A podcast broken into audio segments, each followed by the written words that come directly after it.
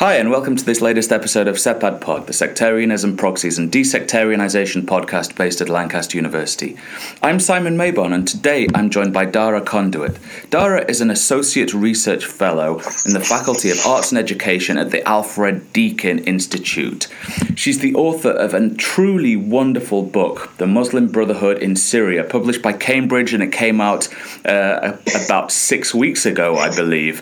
She's also written on Syria, Islamist movements and Iran, and so I'm really looking forward to talking with Dara about her work today. Dara, thank you so much for joining us. Thank you for having me. It's a pleasure. I'm really looking forward to this. So um, just before we get started, can you confirm, when did this come out? Uh, I think it was August first, okay. the, uh, the date of all the horses' birthdays in Australia. Well, that's that's a question for a different podcast, I think, but I've never heard of that. I'm very intrigued, but maybe we'll follow up off air. Um, Dara, you've written this wonderful book. I've read it. It's fascinating. It's really rich. But how did you get interested in, in the Middle East and Syria and, and the Muslim Brotherhood? Well, it's been a, a long journey, as I guess most of us, by the time you get out the other end of a PhD. Um I, I guess I became interested in the Middle East in general. I came of age um, as the U S invaded Iraq, um, and Australia was a key part of that coalition. So I think even from that that stage onwards was when I started being interested in the Middle East. Um, we were at high school, and the, the major project we had to do in year twelve, or in the final year of school, um, was to debate this topic, and it just seemed so easy. It was so obvious to me that this invasion shouldn't happen, that it was, um, you know, Saddam Hussein was one of the most violent leaders in the Middle East, but, you know, it was so obvious that the humanitarian cost would be enormous and that it was never going to be as simple as going in and toppling a dictator and walking away. Um, but I was struck that I was in a minority in my class that thought this. You know, my friends, everyone was social progressives and everything, but um, they didn't agree. But I also quickly became aware that I didn't have the language to express what I wanted to say, and that I couldn't understand, you know, the issues like human, uh, international law and that sort of thing. It was just too complex for me to debate. So um, that became my starting point, just a desire to understand the complexity of the world, I guess. Amazing. Um, and so, yeah, it was it was quite a learning curve, I've yeah. got to be honest with you. I can um, imagine. But after I finished my undergraduate degree, I, I moved to Syria, as uh, all good Uh, students of the Middle East did back then. It was just before the war. It was in two thousand ten. Um, and, you know, I was one of those thousands of lucky students who were fortunate enough to cycle through the University of Damascus learning Arabic. And it was such a, I guess, a formative time for me. Um, and I hadn't really, I hadn't expected that I would continue to work on Syria while I was there. Um, I actually went to St Andrew's afterwards to do my master's, and I, I ended up applying a post-structuralist lens to Iranian foreign policy. Right. Um, but when it came to a PhD topic, this just, it jumped out at me. Amazing. So just to, to go into that in a little bit more detail, your your undergraduate degree was in politics, international relations? Yeah, yeah, with a focus on Middle East. Okay, fantastic. As much as one can do in Australia. Right, so that was in Australia, and then you moved to yes. sunny Scotland. I moved to sunny Scotland in what was the coldest year of my entire life. I will never forget it. I think anyone who's been to St Andrews will certainly share those those uh, yeah. sentiments. So at that point, you, you were working on Iran and post-structuralism, but, but the spectre of Syria continued to loom large. It did. It did. Um, when I was in Syria, I was sort of struck, you know, I, I knew a bit about Syrian history at that point, and obviously I knew about the role of um, the Muslim Brotherhood in it, so I had a keen eye for that kind of thing when I was in Syria, and I was quite struck by its absence from life. You know, you could wander through the streets of Hama or, um, you know, anywhere in, in the country, and life appeared to be normal. I mean, of course, it wasn't. You know, that city had been destroyed and, you know, parts of it not rebuilt, and the human scars run deep. But as an outsider, or even as a, a you know, a young Syrian whose parents had protected them from that part of history, you know, it was like this massive part of history had been all but erased. So I sort of was always very interested in that. Um, but when it came time to write my PhD, it was uh, twenty thirteen. So we were two years into the Syrian uprising at that point. Right. And uh, you know, the Brotherhood had been, on the eve of the two thousand eleven uprising, the best known and the best organised opposition, and it was sort of expected to inherit, um, you know, the opposition after that. And even two years in, it was quite clear that that wasn't the case, that things weren't working out for the Muslim Brotherhood the way they'd hoped.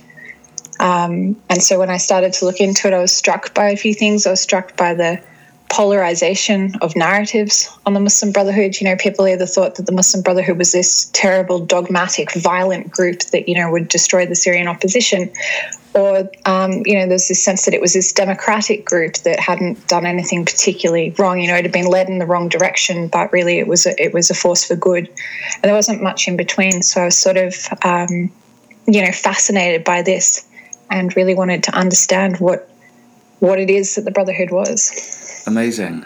So where was the PhD? It was at Monash University, also in Melbourne. I, uh, I'd intended to actually stay at the U K in the U K, but I came home following a family emergency, and I uh, came home and I couldn't believe how sunny it was. Right. After a year of not seeing sunshine, I thought, mm, no, I'm not going to be able to go back to that. Yeah, well, that's entirely understandable. As the temperatures plummet here, I long for a bit of sunshine. But uh, that, it's good to know that... We have that twenty-seven degrees and blue skies today. It's magnificent. Stop it. Please stop it. So, uh, Dara, your, your time in Syria, uh, can you just tell us a few things about memories from that time? I mean, it, it's an interesting time to be in Syria just before everything, um, everything got so incredibly contested and heated and violent. And what, what are your abiding memories of that, that time in Syria? Um, yeah, look, it was it was an amazing time in in Syria for me. Obviously, not for a lot of people, but uh, you know, I was introduced to a country that's got such a rich culture and such warm people, um, and it, it's such a magnificent country. So, uh, you know, it, it was a really, um, you know, a formative time for me. But uh, you know, to the outsider, you know, it was very difficult to see that anything was awry. I mean, you could see some things like. Um, there were new developments like Sham City Center or some of the cafes around the Four Seasons, which were, you know, frequented by the ultra wealthy, but it was quite clear that, you know, most of Syrian society had no access to that. Yeah. And there was a lot of development as well. Um, but overtly, you know, there was nothing to, certainly to me, that I could see at the time. And I don't think most outsiders could, um, you know, politically, it was an incredibly closed society. This is one of the, the issues that came to the fore in two thousand eleven. Um, but, you know, as a as an outsider there, I was also being very closely watched. So I never felt the need to talk to people about politics in Syria, because I kind of felt that as a student who had all manner of passport privileges, it wasn't really worth putting people at risk. Yeah. Um, so I didn't go looking for it. But, um, you know, I, th- I think to most outsiders it, it wasn't that obvious. Obviously, now we look back, we can see how deep-seated those issues are. You know, we look at the, the economic indicators and, um, you know, speak to, to people about that time. But at the time, that, that just wasn't something that was accessible to those of us sure. outside. I guess that, that makes a lot of sense. Uh, You started the PhD then, and when you started the PhD, was it always your intention to focus on the Brotherhood, or was it was it more an interest in, in the uprisings in Syria or Islamist movements? Where was your focus at that point? Actually, it was pretty much the same the whole way through. I was lucky in that I, um, you know, from the outset had quite a clear PhD topic and focus, so it never really shifted. Uh, I was obviously, I was e- really interested in the uprising, but I mean, you all know from supervising PhD students yourself that it's quite dangerous to focus, to write an entire PhD on a, uh, you know, a, a moment of time that continues to unfold. Yeah. Uh, so my PhD, I, I felt got the right balance there. I was able to, my, my research question was something like, um, what does uh, the history of the Muslim Brotherhood tell us about the group's um, interactions in the two thousand eleven uprising? So I was able to spend, you know, half my time looking backwards and half my time looking forwards. And I think that was that made it easier. I think it would be really difficult to write a project from two thousand eleven onwards. Yeah, of course.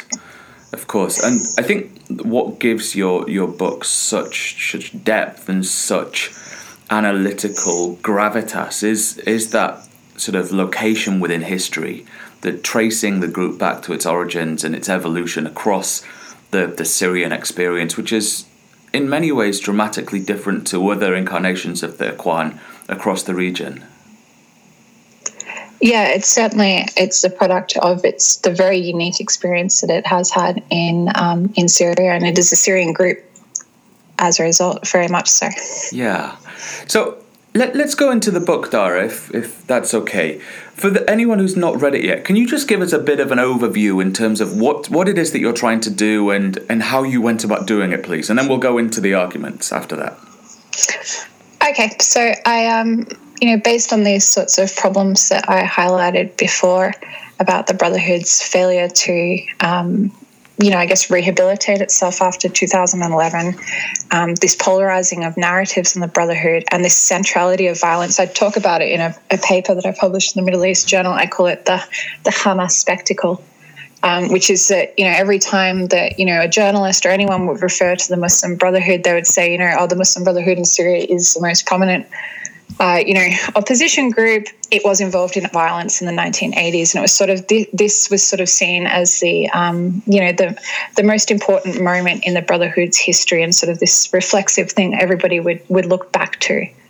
Mm. Um, so I use that as my starting point to work out how...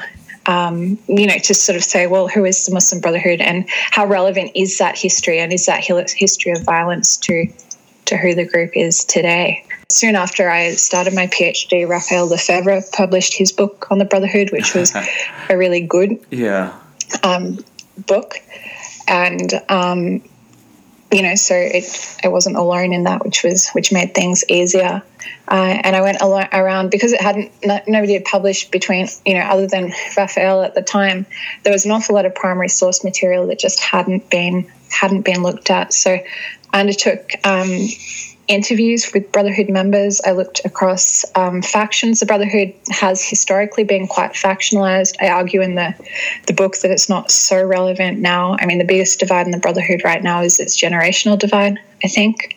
Mm. Um, and I spoke to loads of former Brotherhood members, so people that had left the group in frustration. I spoke to a lot of members of, um, you know, the Brotherhood's been in exile for thirty years. I spoke to a lot of people who had grown up in Brotherhood families, so in exiled families, but weren't members themselves, but were sort of closely acquainted with Brotherhood politics because their parents would have been members. And I spoke to a lot of um, Syrian opposition figures as well who had interacted in the Brotherhood in some way. So basically anyone I could speak to, anyone that was willing to talk to me about the Brotherhood, sure. I, uh, I spoke to. Um, and I also undertook extensive analysis of the Brotherhood's historical and contemporary documents. So, you know, there are loads of letters and memoirs and that sort of thing that people haven't really had a chance to look at so far. So I spent an awfully long time, um, you know, reading these long members, memoirs. I'm not sure if you've read a lot of memoirs of, um, you know, political leaders in the Middle East, but they tend to be quite long. um, you know, probably, you know, an abridged version would probably be helpful at times for some of them. Um, but yet those and also archival material, basically whatever I could find on the Brotherhood, because there was so little that had been done in the last three decades. Amazing. Yeah, you're certainly right about the, the garrulous nature of, of some of these memoirs. Um, Dara, they really break the spirits after a while. Yeah, yeah, it can do. Dara, the, the interviews that you did, can you say a little bit about where those were those were undertaken, please?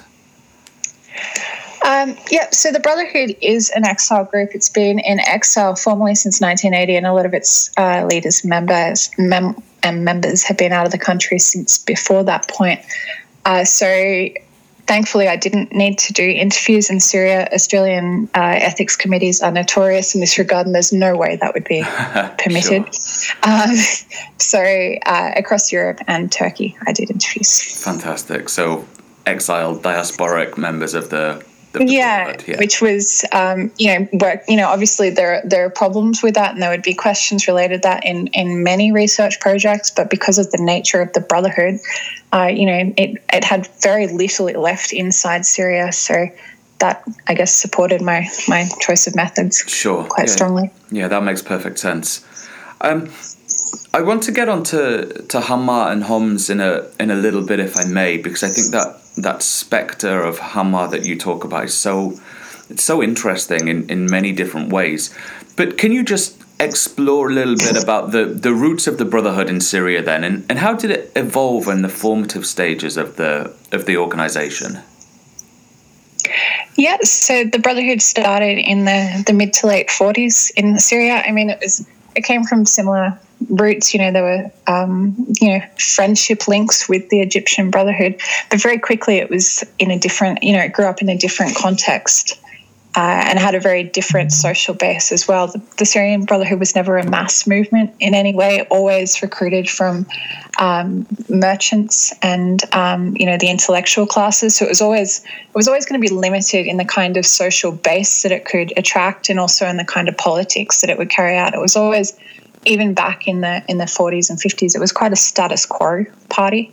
You know, it was, uh, you know, some of the language that it used was, you know, deeply critical of the system, but there was no way it was going to overthrow the system. You know, its its members and its leaders very much benefited from the economic arrangements at the time. Mm. Um, it participated in the parliament basically from its first couple of years, and some of its leaders were were involved in that. In fact, uh, I think the first three leaders of the Brotherhood were all in parliament, so it wasn't just that it sort of did this thing on the side or, if, or it let some of its members have uh, get involved in parliament. It was integrally involved and it was sanctioned by its leaders. So sort of from the beginning, the Brotherhood has had this engagement with democracy and democratic thought that many other uh, Islamist movements have struggled with. It's just rarely been a question in the Brotherhood, the, um, the legitimacy of participating in the secular state. Right. So made it quite unique, I think. Yeah, certainly. And how does that evolve over time then? I mean, obviously it it ended with the exile of the group, but but was there a an evolution in some of these these strategies and some of these perceptions within the group itself? So the Brotherhood, I mean, even back in it, in its early days, it was quite a diverse movement because it was always, because of the nature of its base, it always, people used it as a vehicle for their interests. It always had this sort of individualist streak. So there was always quite a bit of diversity and thinking in the Brotherhood. Um, you know, it was never going to be a mass class party or something like that. And uh, with time, particularly after nineteen sixty-three, after the, the Ba'ath came into power, uh, you know, the, these voices sort of, you know, became louder. So very early on, particularly among the group's youth, there was a, there were calls for violence against the regime. Uh, the Brotherhood's leaders refused that quite stubbornly for another um, nearly two decades. But over time, you know, there was more and more frustration, particularly as the, the Brotherhood's leadership's strategy of nonviolence and strategy of, um, you know, limited engagement failed. It, you know, it didn't bear fruit. Uh, and in, after, uh, you know, some years there was a, a splinter under um, Marwan Hadid, and uh, you know, which splintered into the Fighting Vanguard, which sort of be- became the, the major armed group right. uh, prior to the Brotherhood becoming violent as well. That's one of the, the main things that I've taken out of the book, Dara. That the, there's such schisms and difference and a plurality of views within this this group that is often, perhaps inaccurately, held to be a, a relatively monolithic organisation, but scratching beneath the, the surface of these assumptions, as as you do, and you get such tension, such a fractious organisation. Yeah, it's always been quite fractious, and I think sometimes we look at, at groups like this from the outside, and the Brotherhood, even in after two thousand eleven, it was criticised for, um, and has always been criticised for giving inconsistent opinions. Like if you asked one person one thing and then you asked someone else, you know, the same thing, they'd give different answers. And they've always been criticised as seen as there's this sort of malicious, you know, they're pursuing this this secret, um, you know, agenda that we that we're not quite aware of. Um, but I think, you know, in some ways that speaks to its organisational health, the fact that there is a diversity of opinions. I mean, that's the kind of thing that you'd expect in political movements all over the world. Yeah. And I think we forget that lens. When we're looking at Islamist movements, we, we expect them to be these monoliths, and they're not. Yeah, and that was that was my real take-home, just that emphasis of of difference and fraction and dissent within the organisation. Um, yeah, and I mean, sometimes that dissent has been, you know, has been advocating violence or has been sure. ad- advocating sectarianism or, you know, I'm not saying that dissent has been a force for good in the Brotherhood. Yeah, um, yeah, but certainly in the contemporary movement, you know, it, it's in some ways a sign of its its economic health and economic, its organizational health. Sure, yeah, I think that's a really interesting point. Can we talk a little bit about, about Hama then? And, mm-hmm. and the ensuing events that happened afterwards. I mean, in your in your Middle East Journal piece, you talk about the, the spectre of Hama, and I think you're, you're certainly right to say that there is this this spectre over over the, the Brotherhood and Syria. When we when we talk about Hama and we talk about the Brotherhood, the the legacy of those events continue to, to resonate, I guess, in, in our understanding of the group. But Is that is that fair to say? Should we be doing that? And and maybe if you could just tell us a bit about Hama from the a more more nuanced and more aware, uh, someone who's actually spent time looking at this in detail. Okay, so um, you know the Hama uprising it, it took place after uh, almost two years after the Brotherhood had formally sanctioned violence against the Syrian regime. And it needs to be understood in the context of a country which was, you know, experiencing sporadic uprisings too. Hama itself had been under on and off, um, uh, you know, military occupation in the years prior. Uh, you know, so things have been really tense, and this had been a popular uprising across the country. You know, there've been huge strikes by shopkeepers and uh, you know merchants and that sort of thing. So, you know, it, this didn't come out of nowhere. Mm. This uh, this violence. Um, I don't know. I don't think we're ever going to know exactly what happened in Hama. Certainly, the Syrian government is never going to acknowledge what has happened in full, uh, and the Syrian Muslim Brotherhood as well. I don't think will ever, uh, you know, be fully frank. And I mean, some members of the Brotherhood that I spoke to continue to deny any involvement in it. Right. Um, what we do know is that it started on the evening of second of February nineteen eighty-two.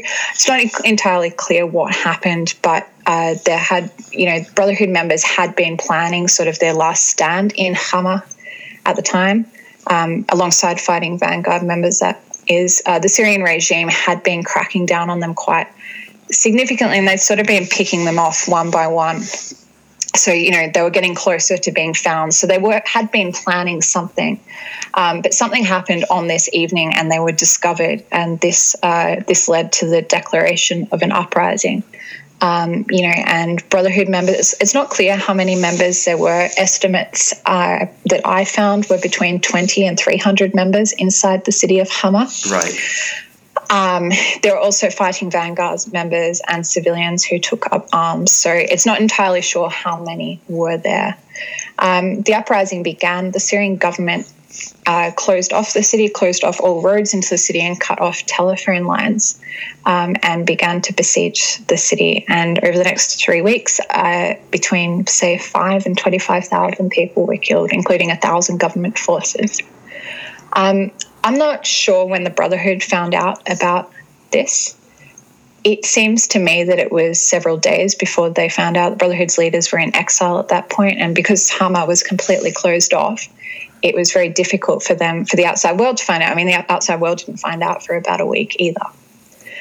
Uh, so once they found out about it, they mobilized in, in Baghdad, uh, in, in camps supported by Saddam Hussein, and they put out their uh, the call for people to, for Brotherhood members to gather in Baghdad to go into Syria, but they never entered. You know, by the time they'd sort of gotten organized, they, uh, you know, the the Battle of Hama was over. You know, thousands and thousands were dead, and uh, you know, entire quarters of the city had been destroyed, and they called it off.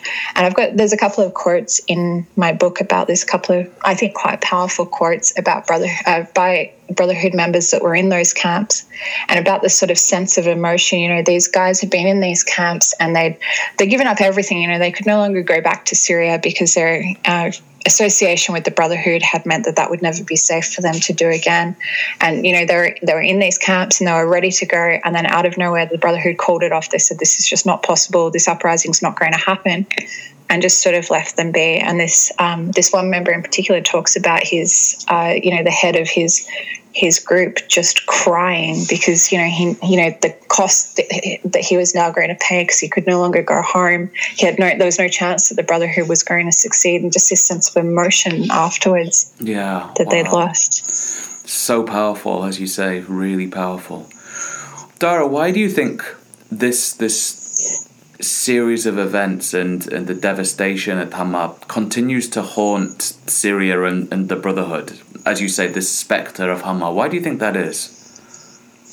So, I mean, it it haunts the reputation of the Brotherhood, uh, and you know, the after the after nineteen eighty-two, you know, the Brotherhood was pretty much, you know, there was, there was pretty much no sign of the Brotherhood in Syria after that point.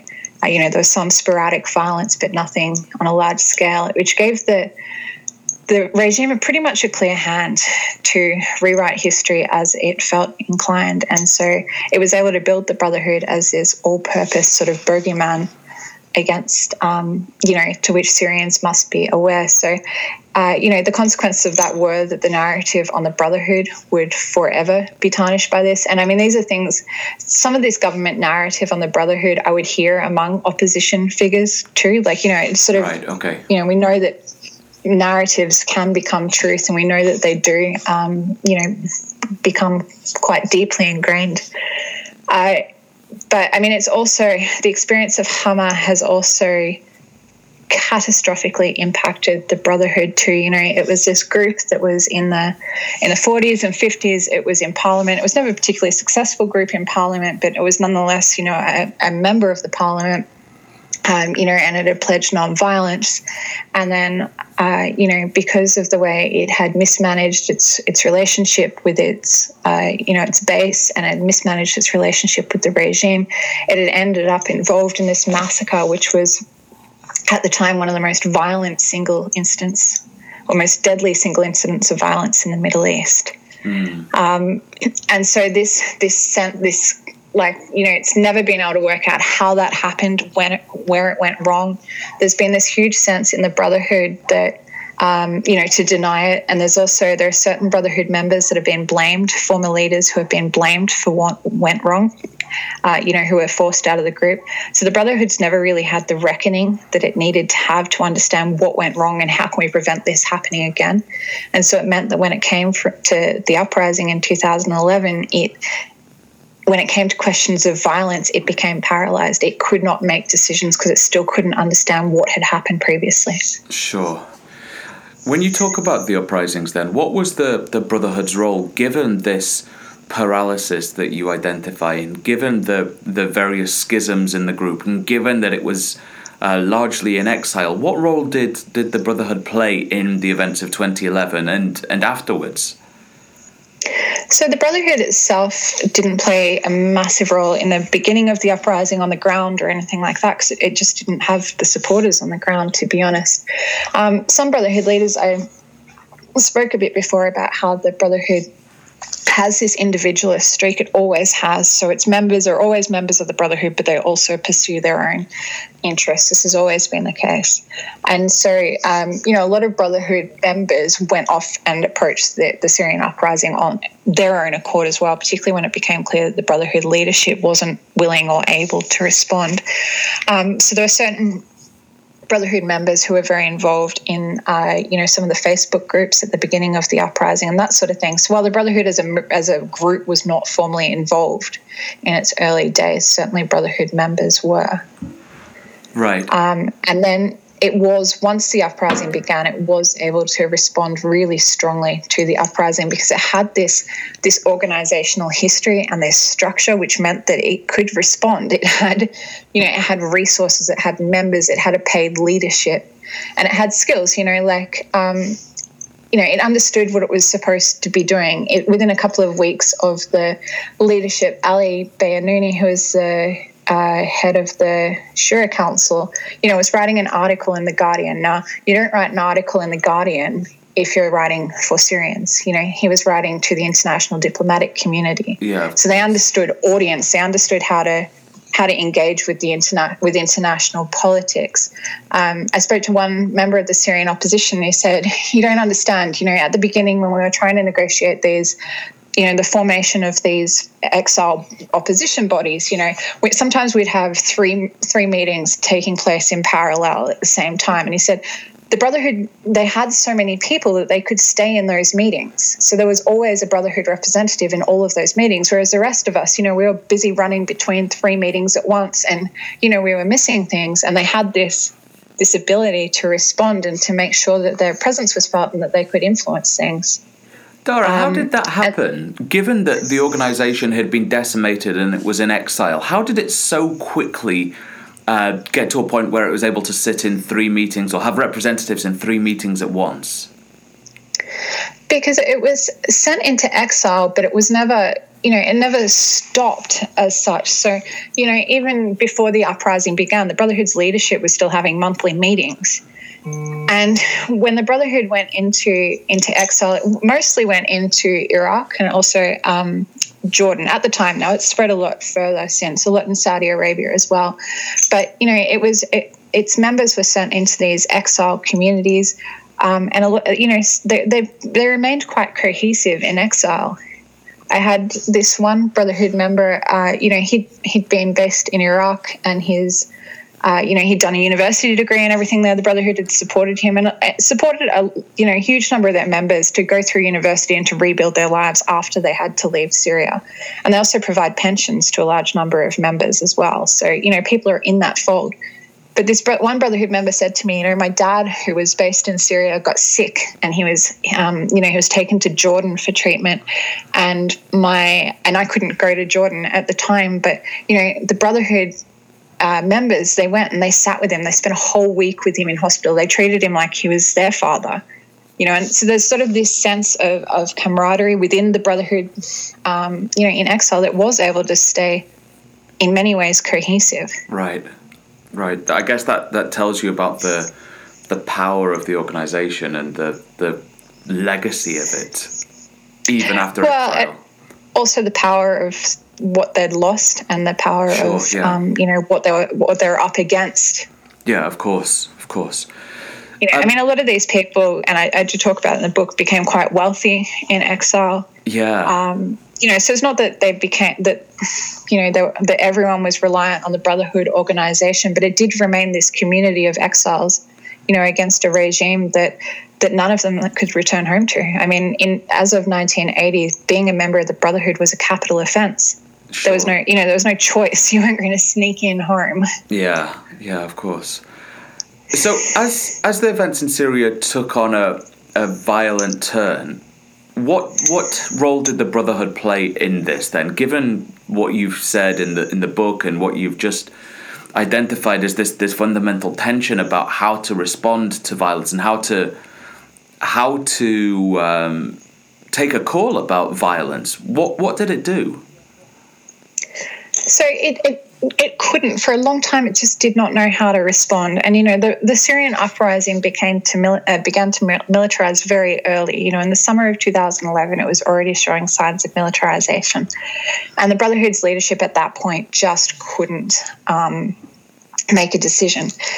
And uh, you know, soon after they came out and said, "We're not going to be supporting uh, violence," and I think that's probably a, a you know a result of their. their history and the, you know, like they've spent thirty years telling everyone we are not violent. This was an aberration. This was, you know, because we were forced into this defensive yeah, position. This sure. is not who we are. And, you know, suddenly to turn around and say, well, actually, no, we support this was, you know, that, that was going to be a really difficult thing for the Brotherhood to navigate. So, I mean, very quickly it said, we don't support violence. Um, but, I mean, it became, as uh, the uprising proceeded and as, you know, things did get more violent and the, the Syrian regime became more and more brutal. It was these groups on the ground that were making the sacrifices that were being, you know, were able to make a claim to legitimacy. I mean, the Brotherhood probably of any group in Syria historically has paid more of a price than anyone for its opposition to the Brotherhood. But by two thousand eleven, that claim was quickly disappearing. Um, so, I mean, it did eventually... Uh, endorse uh, the shields um, and did support those. But, you know, that was kind of a piecemeal decision. Uh, you know, other Brotherhood members in their individual capacities were involved in a lot of groups and have been quite successful in some of the other groups.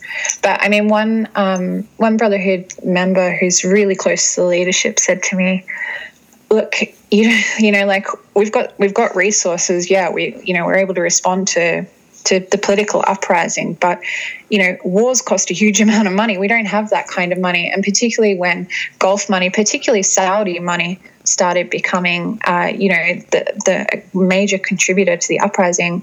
Um, you know, Saudi wouldn't go near the Brotherhood groups, and so being associated with the Brotherhood actually became a problem for yeah, groups on the ground. So you know, very quickly, that sort of fell apart for the Brotherhood. I mean, in the long run, depending on the, you know, how the history of the, the Syrian war is written, this may this may work out for the Brotherhood. I mean, part of the fa- the reason that, you know, it was so cautious when it was working with groups, it was so careful because its relationship with the fighting vanguard historically had caused it so much pain, and it was that that, that led it to eventually endorsing violence. Right. And so it was so careful in which groups it worked with that, you know, most of the, many of the groups the Brotherhood worked with, um, you know, were groups that would later get, um, you know, C I A vetting or that sort of thing. You know, so there was sort of the most main, a lot of the mainstream groups in the uprising. So in that regard, it's not associated with human rights abuses in the same way that a lot of the other groups in the uprising are associated with. Um, but it's also, you know, was often called things like the, uh, you know, the opposition of the hotels or that sort of thing because, you know, while people on the ground in Syria were suffering, the Brotherhood was seen as, you know, bickering in Istanbul or Doha and not making a significant contribution on the ground. Yeah, of course. Dara, we've taken up a great deal of your time already, but if I may ask one final question. Um, Please. Where does the Brotherhood go from now? Where is it in in Syrian politics right now, and, and what is its future looking like? So the Brotherhood's going to have some problems, um, you know, quite a lot of challenges, I guess, on its horizon. I mean, one of which is the fact that, and this, I mean, the Brotherhood has, you know, it's been in exile for a long time, and it's long had You know, it's long been in exile in countries that have, you know, politics that put it in difficult positions. And certainly, um, you know, much of the Brotherhood is currently based in Turkey. And with, uh, you know, the current Turkish uh, intervention in northern Syria, this, you know, this is, this, these are difficult times for members of the Syrian opposition as a whole. Uh, the Brotherhood itself is going to have troubles. There were, um, you know, throughout my research, I was speaking to members of the Brotherhood, younger members of the Brotherhood in particular, who are very frustrated at the Brotherhood leadership.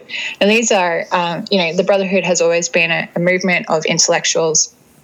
You know, it's had high rates of university, um, you know, degrees and that sort of thing. And the, the children of the Brotherhood are the same. So the children of the Brotherhood are highly educated, highly articulate, and they know the Brotherhood inside out because, you know, they've lived their lives in that. And these Brotherhood members, some of whom were uh, members of the leadership, you know, parts of the middle generation as well, uh, expressed serious frustration at the way that the Brotherhood's leaders had Uh, led the uprising. Some of the mem- a lot of the members involved in the Brotherhood right now are the leaders who are still involved in the nineteen eighties. Um, a lot of these people argue that, you know, we're the ones that paid the sacrifice, we're the ones that did the really hard times in the nineteen eighties, so we've earned our position here. I would probably argue that, you know, the Syrian uh, that the younger generation, you know, many of the many of the people I met had never been to Syria before two thousand eleven because they'd been forced to grow up completely outside their homeland. Um, so I would argue that's that's a pretty big sacrifice yeah. as well, and they certainly felt that.